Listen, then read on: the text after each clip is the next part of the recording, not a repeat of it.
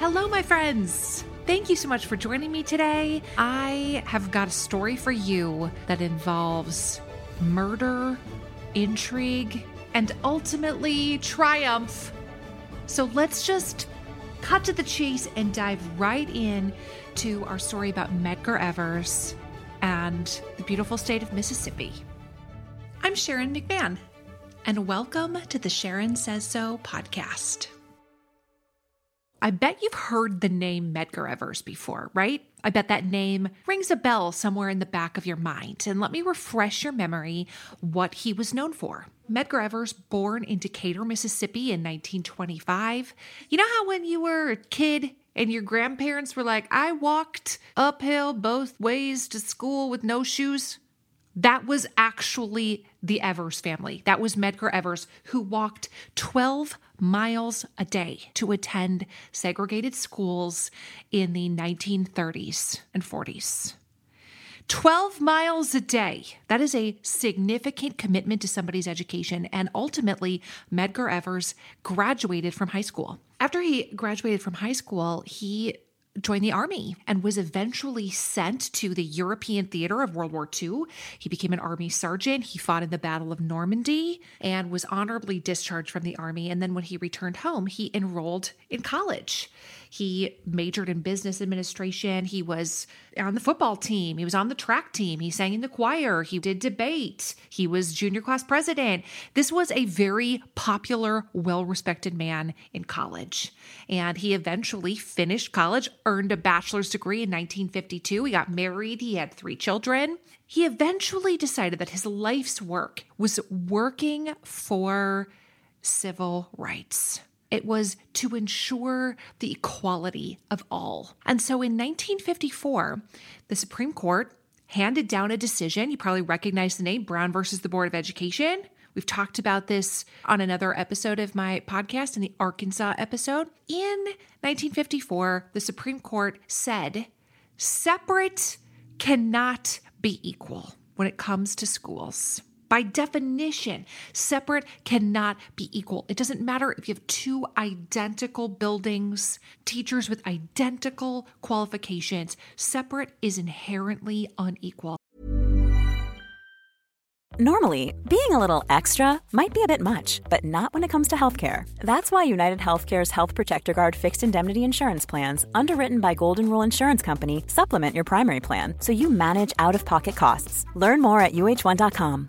This is Paige, the co-host of Giggly Squad, and I want to tell you about a company that I've been loving, Olive and June. Olive and June gives you everything that you need for a salon quality manicure in one box. And if you break it down, it really comes out to $2 a manicure, which is absolutely insane. It's also so easy to get salon worthy nails at home with Olive and June. The difference between how your nails used to look when you did them yourself and now with the Mani system is a complete game changer. The best thing about Olive and June too is it's a quick dry. Dries in about one minute, lasts for five days, and full coverage in up to one to two coats. Visit oliveandjune.com slash perfectmani20 for 20% off your first system. That's oliveandjune.com slash perfectmani20 for 20% off your first system system. Planning for your next trip? Elevate your travel style with Quince. Quince has all the jet setting essentials you'll want for your next getaway, like European linen, premium luggage options, buttery soft Italian leather bags, and so much more. And is all priced at 50 to 80% less than similar brands. Plus, Quince only works with factories that use safe and ethical manufacturing practices. Pack your bags with high-quality essentials you'll be wearing for vacations to come with Quince. Go to quince.com slash pack for free shipping and 365-day returns. So he decided, great, I'm going to enroll at the University of Mississippi Law School. That's what I'm going to do then. Since separate cannot be equal, schools need to be integrated, I will go to the University of Mississippi. And guess what? I'll give you one guess what happens. His application was rejected on the basis of race. He eventually joined the NAACP, which is the National Association for the Advancement of Colored Persons, one of the nation's oldest civil rights organization. eventually, by the end of 1954, he became the NAACP's first field secretary for the state of Mississippi. In that position, he did things like organize boycotts, help new chapters form. He eventually helped James Meredith, who was an Air Force veteran, integrate Ole Miss. By the way, guess how long it took for Ole Miss to finally integrate? Seven years. Seven years is how long the University of Mississippi defied the United States Supreme Court's order to integrate. Seven years. Medgar Evers became a hero to some. He was very well known, especially among people working for civil rights. And he became an absolute villain to others. He was one of those people who was so well known. He was out there doing things like helping to investigate the death of Emmett Till. He was doing media appearances. He became so well known that he essentially had a target painted on his back. And several things happened. Like, for example, he was almost run over by a car. He's leaving his office in Jackson, Mississippi. A car nearly ran him over on purpose. A Molotov cocktail thrown into the carport of his house. So, multiple assassination attempts to the extent that the FBI began following him around in an effort to keep him from being assassinated. That is how much of a target was on his back. He and his wife Myrlie had to sit their children down and say, Children, here is what we should do in the event of a bombing or a shooting or somebody tries to assassinate daddy. Here is what we have to do. Can you imagine? Can you imagine living in a scenario in which your assassination is a very real possibility in your mind. Right? How many of us can say that that's the existence that we live where we're like, yeah, well, you know, I could be assassinated, so let's sit down and make sure we know what to do if the house is bombed, children. Right? Can you imagine living under those circumstances where your own assassination is a very real possibility? So one morning, the morning of June 12th, 1963, John F. Kennedy gave a civil rights address to the nation. And it was that address in which he said, We are going to pass the Civil Rights Act. Here's what I propose. And of course, people like Medgar Evers and his wife Myrlie and people that worked with him, this was a massive moment when the President of the United States on television says, we must pass a federal Civil Rights Act. Literally, moments later, Medgar Evers walking out to his car gets out of his car. He's holding a bunch of NAACP t shirts that say, Jim Crow must go. His kids see him pull into the driveway. Medgar Evers was assassinated. A man was hiding in a honeysuckle bush nearby shot Medgar Evers from behind. He never even saw it coming. The bullet passed through his heart. He was initially thrown to the ground by the impact of the shot. He kind of gets up and staggers towards the door and collapses on his doorstep. His wife heard the gunshots, told the children to get into the bathroom. She opens the door to find her husband lying there bleeding on the doorstep. They rush him to the hospital in Jackson. This man obviously has had a very, very serious gunshot wound.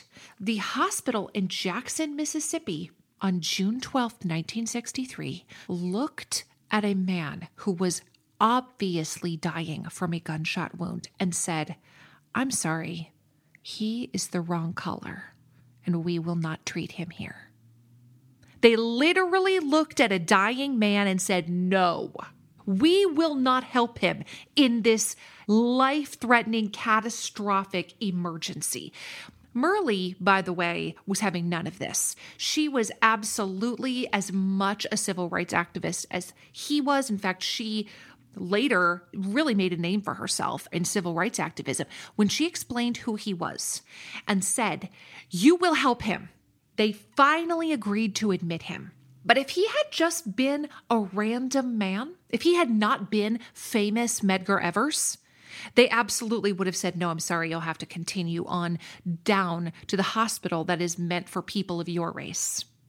50 minutes after arriving at the hospital in Jackson, Mississippi, Medgar Evers died. He was 37 years old. And when I say that there was a national outpouring of horror and grief that this man was literally gunned down on his doorstep from behind. Moments after JFK gave this impassioned speech about our need for civil rights in the United States, the outpouring of anger and grief was significant. 5,000 people marched in Jackson, including Martin Luther King. 3,000 people attended his service. He received the full military honors. Think about 3,000 people attending your funeral. Think about 5,000 people marching in the streets to protest your death. Think about what a significant impact that individual had on his community to receive that kind of an outpouring. So, then, of course, who did it? That was the question, right? Who could have done this? Also, of note, the morning that Medgar Evers was assassinated, he had no FBI escort. He had been followed around, escorted by the FBI everywhere. That morning, they were not there. And so there became a lot of speculation about were some of these agents actually in cahoots with the person who murdered Medgar Evers? Were they giving up information about where he was and what he was doing? Why weren't they there? Law enforcement very quickly found a suspect. And when I say very quickly, I mean within 10 days, they had arrested a suspect, and his name was Byron De La Beckwith. Normally, being a little extra might be a bit much, but not when it comes to healthcare. That's why United Healthcare's Health Protector Guard fixed indemnity insurance plans, underwritten by Golden Rule Insurance Company, supplement your primary plan so you manage out of pocket costs. Learn more at uh1.com.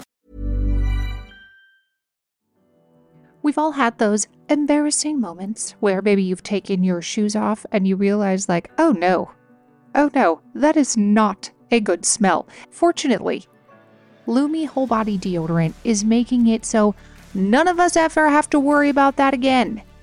Unlike certain other products, Lume is powered by mandelic acid to control odor in a new way. It delivers outrageous 72 hour odor control everywhere one might like to use it. In fact, it was patients' concerns about odor that originally inspired the OBGYN who invented Lume. Fast forward six years, and her game changing whole body deodorant now has over 300,000 five star reviews. And it works without using heavy perfumes that mask odor, which I really appreciate. Lume's starter pack is perfect for new customers. It comes with a solid stick deodorant, cream tube deodorant, which is my favorite, and two free products of your choice, like deodorant wipes or a mini body wash. It also has free shipping. And as a special offer for listeners, new customers get 15% off all Lume products with our exclusive code. And if you combine the 15% off with the already discounted starter pack, that's like 40% off their starter pack. So use code Sharon at lumedeodorant.com. That's L U M E D E O D O R A N T.com. Mother's Day is almost here. And I want to take just a quick second to appreciate not only my mom, all the moms out there, but anyone who has taken on the role of caregiver. You do everything for someone else. And now it's time to do something for yourself. And that includes starting with your skin. And I've been using our sponsor OneSkin's products for a while now. And I have to tell you, I am really enjoying them. They are very easy to incorporate into my skincare routine. I am really liking the eye cream. And the secret is OneSkin's proprietary OS1 peptide. It is the first ingredient proven to switch off the aging cells that cause lines, wrinkles, and thinning skin. And they have several studies to back it up. OneSkin is the world's first skin longevity company. By focusing on the cellular aspects of aging, OneSkin keeps your skin looking and acting younger for longer. Get started today with 15% off using code Sharon at oneskin.co. That's 15% off oneskin.co with code Sharon. And after your purchase, they'll ask where you heard about them. Please support this show and tell them we sent you. Let me tell you a little bit more about Byron. So, he was born 1924, same exact era as Medgar Evers. His father died when he was five, and his mother then moved to Greenwood, Mississippi to be near family. His mother died of lung cancer when he was 12, leaving him an orphan, and he was taken in by his uncle and his aunt and lived with them. He then enlisted in the Marine Corps in World War II. He was injured, received a Purple Heart. He fought in the Pacific Theater of World War II fought in the Battle of Guadalcanal, he too was honorably discharged from the United States military.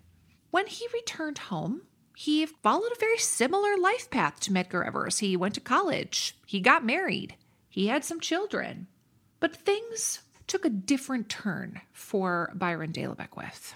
Beckwith decided that, in fact, he hated people who were not white Protestants.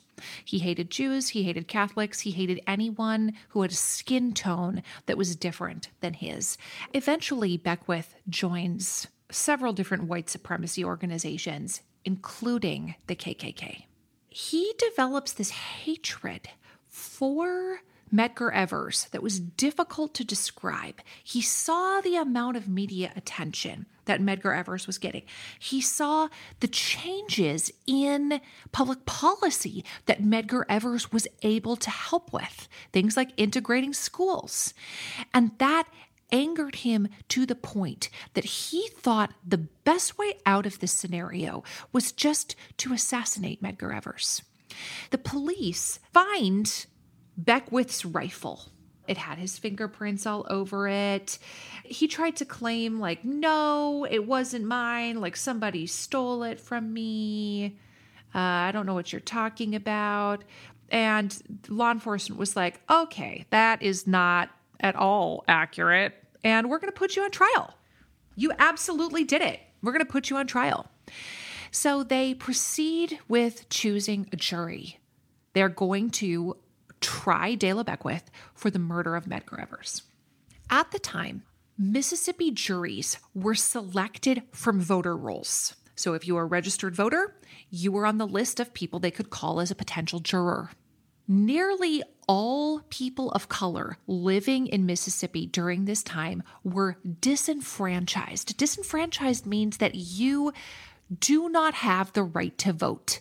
So, because of all of the ways that Mississippi laws were written, despite things like the 13th, 14th, 15th Amendments being passed, despite things that ban poll taxes and literacy tests, very few Black Americans in Mississippi during this time frame met the criteria to be able to vote. And so, consequently, the jury that was selected for the De La Beckwith trial was entirely male and it was entirely white. It certainly didn't help that when the trial was getting ready to open, the governor of Mississippi arrived at the courthouse, walked into the courtroom, and shook hands with Byron De La Beckwith in full view of the jury. What might a jury think after seeing that? What might a jury think when a governor arrives at the courthouse to shake hands with the defendant? Are you going to automatically assume, yeah, well, that person's a murderer? Or are you going to perceive that that person has been given the vote of confidence by somebody in an extraordinary amount of power? So I'll give you one guess about what happened. Hung jury. They could not reach a decision. Prosecutors decide, we're going to try it again. Now, a lot of people like to ask about double jeopardy. Double jeopardy, by the way, is trying somebody more than one time for the same crime. It doesn't apply if the jury is unable to reach a verdict. So a hung jury means can't reach a verdict, let's try again. Prosecution tries again, puts him on trial a second time. The second time, there was a all male, all white jury. Again, the jury was hung. And so prosecutors were like, okay, well, you know what? Have a nice life, De La Beckwith. And off he goes. Hi, friends, it's Sharon. If you enjoyed a recent episode with author and public theologian Esau McCaulley, then I have the perfect podcast recommendation for you. No Small Endeavor. Produced by Great Feeling Studios and PRX, No Small Endeavor is an acclaimed podcast series that explores what it means to live a good life. Each episode, host and award winning theologian Lee C. Camp brings you thoughtful conversations with artists, philosophers, politicians, and theologians like Hollywood legend Rob Reiner and civil rights hero Reverend James Lawson about what it means to find true happiness and flourish in our everyday life. So don't miss out. Follow No Small Endeavor on Apple Podcasts, Spotify, or wherever you're listening now, and tell them I sent you. Normally, being a little extra can be a bit much, but when it comes to healthcare, it pays to be extra. And United Healthcare makes it easy with Health Protector Guard fixed indemnity insurance plans. Underwritten by Golden Rule Insurance Company, they supplement your primary plan, helping you manage out of pocket costs without the usual requirements and restrictions like deductibles and enrollment periods. So when it comes to covering your medical bills, you can feel good about being a little extra. Visit uh1.com to find the Health Protector Guard plan for you. Hey, it's Paige DeSorbo from Giggly Squad. High quality fashion without the price tag. Say hello to Quince. I'm snagging high-end essentials like cozy cashmere sweaters, sleek leather jackets, fine jewelry, and so much more. With Quince being 50 to 80% less than similar brands. And they partner with factories that prioritize safe, ethical, and responsible manufacturing. I love that. Luxury quality within reach. Go to quince.com slash style to get free shipping and 365 day returns on your next order. Quince.com slash style.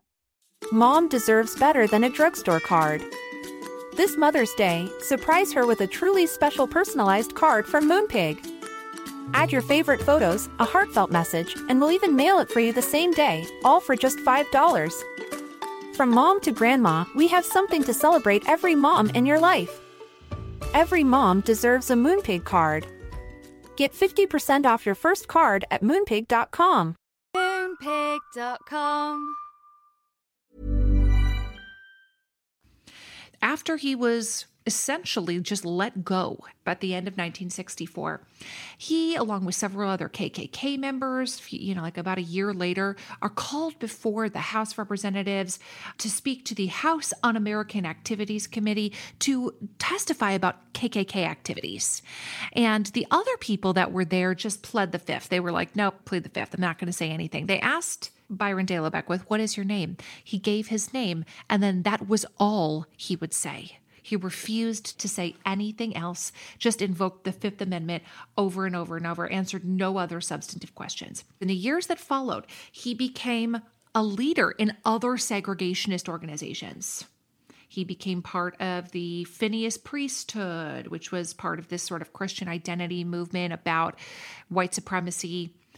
And in 1973, the FBI gets a phone call and they're like, you know what? You might want to take a look at this guy, De La Beckwith. I think he is up to no good. And what Byron De La Beckwith was planning to do was murder a Jewish civil rights leader. He was planning to murder A.I. Botnick, who was somebody who worked for the Anti Defamation League, and the police put him under surveillance for a number of days kind of watching him, seeing like, can we figure out what he's up to? They eventually observe him getting into his car, driving across the Lake Pontchartrain Causeway into New Orleans, and they pull him over. They stop him like a traffic stop. And they find that in his car is a map to A.I. Botnick's house. By the way, the map was highlighted. It was like, here's how we get to his house. Several loaded firearms and a dynamite time bomb. So, of course, he was arrested for that. He was arrested for conspiracy to commit murder and went to prison for three years. He went to prison in Louisiana from May of 1977. He eventually got out in January of 1980. Shortly before he entered prison to begin his sentence, he was ordained a Baptist minister. So in 1979, He's in prison. He gets ill. He goes to the infirmary. The nurse that is there is black and he doesn't want to be treated by her. A guard overheard him sort of muttering under his breath, talking about how if he could just get rid of that uppity Medgar Evers, etc. De La Beckwith leaves prison and literally just goes about his life. It's now 1980. He murdered Medgar Evers quite a long time ago. He gets out, does his thing, gets a job, etc. You know who never forgot that Medgar Evers was assassinated in broad daylight on the steps of his home? His wife, Myrlie, never forgot that her husband was assassinated while her children were in the house waiting to see him. She never forgot about that. And she continued to press law enforcement to look for new evidence. She continued to press law enforcement to hold De La Beckwith to account. In 1994, Mississippi decides we are going to proceed to trial. We are going to bring this man to justice. He doesn't just get to live out there as a free man. That's not how this story is going to end. So, at the time De La Beckwith was living in Tennessee, he was extradited to Mississippi. He was 71 years old, by the way. Before his trial started, he asked the court to dismiss it, saying, uh, hello, I have a right to a speedy trial. This is not speedy, you guys. It's a long time later. Good job with the speedy trial. And the Mississippi Supreme Court said, hard pass you are going to go to trial. This does not violate your right to a speedy trial. So during this third trial, they bring out the rifle that he assassinated Medgar Evers with. It still had his fingerprints on it. He continued to try to claim it was stolen from his house. He continued to play the like, I have a lot of health problems. Why are you doing this to me? Like, I have high blood pressure. I have kidney problems. He really leaned heavily into, I'm an old man now. I'm a sick old man, and you should not be doing this to me. This time in 1994, the trial consisted of eight black people, four white people, they heard all of the evidence. They heard new evidence that had been dug up, including testimony from the guards, testimony from people like the nurse in the infirmary from when De La Beckwith went to prison for conspiring to murder A.I. Botnick. And at the beginning of 1994, the jury convicted De La Beckwith of first degree murder for killing Medgar Evers, and he was sentenced to life in prison without the possibility of parole. By the way, some of the other new evidence that was presented was he talked frequently about how he had killed Evers at KKK events. And some of the people who had overheard that told investigators, yep, I heard him talk about that a bunch of times. So, of course, De La Beckwith not pleased about his conviction, he appealed it to the Mississippi Supreme Court. The court literally said the 31 year lapse between the murder and your conviction does not deny you a fair trial. He then appealed it to the Supreme Court. The Supreme Court just straight up said no. They did not hear his case. So on January 21st, 2001, Byron De La Beckwith died. He was 80 years old. He had health problems when he entered prison. He continued to have health problems, presumably, throughout his time in prison, and died in prison having served a very small portion of his life for the cold blooded assassination of Medgar Evers. Let me tell you just a little bit more about some of the things Medgar Evers did. Do you guys know about the Biloxi wade ins? There's all these beautiful beaches in Mississippi along the Gulf Coast. And in the city of Biloxi, Mississippi, those beaches were whites only. Medgar Evers helped organize these things called wade ins because he was like, this is public land. This is land owned by the state, and the state is not permitted to engage in segregation. The wade ins eventually led to Bloody Sunday, which is where crowds of white counter protesters descend on the beach and begin beating the black beachgoers. This to me was a very powerful statement that Medgar Evers said in response to the Biloxi wade ins and Bloody Sunday. He said, If we are to receive a beating, let's receive it because we have done something and not because we've done nothing. And I just think about that in terms of today. Obviously, I absolutely want 0% any kind of physical violence. I don't think that that is useful. I don't believe in engaging in that kind of behavior in which we're going to be beating other people. Absolutely not. But you could use the word beating in a more metaphorical context. Perhaps it is a verbal tongue lashing on social media. Perhaps it is having people dislike you for something that you have done. But this idea that if we're going to receive a beating, let's receive it because we actually did something than because we did nothing. People are going to dislike you either way. If you do nothing, they're going to dislike you. And if you do something, there are going to be people who dislike you. And perhaps they will dislike you while you actually accomplish something. I just have been ruminating on that thought for a while, and it really resonates with me that if I'm going to take a beating either way, how about we take it for having actually done something? After Medgar died, his wife took over a lot of his efforts. She later became the president of the NAACP chapter. She gave the invocation at the second inauguration of Barack Obama. Invocation is sort of the prayer that they say at the beginning of the inauguration ceremony. You can watch it on YouTube, by the way. You can Google for Myrlie Evers invocation and find it. It's a it's a lovely sentiment. I really love what she has to say about him. She says, Medgar was a man who never wanted adoration, who never wanted to be in the limelight. He was a man who saw a job that needed to be done, and he answered the call and the fight for freedom, dignity, and justice, not just for his people, but for all people. And I was like, well, that's something to be known for. Wouldn't that be amazing if after we are gone, somebody says that about us? That person saw a job that needed to be done and they answered the call for freedom, dignity, and justice for all people. So, Medgar Evers, a man who was gone too soon. And I also really love the idea that Myrlie just never gave up. And she was like, justice will be served for my husband. Byron De La Beckwith does not get to walk the earth a free man a moment longer. Many people would have just backed down and been like, well, they tried twice. Not Myrlie. That's it for today, everybody. I hope you enjoyed learning more about Medgar Evers. And I hope this gives you a little bit of food for thought and a jumping off point for some further research of your own. You can learn more about the Biloxi Wade ins, you can learn more about the work of Medgar Evers, the work of Myrlie Evers, and I'll see you next time. Thank you so much for listening to the Sharon Says So podcast. I am truly grateful for you.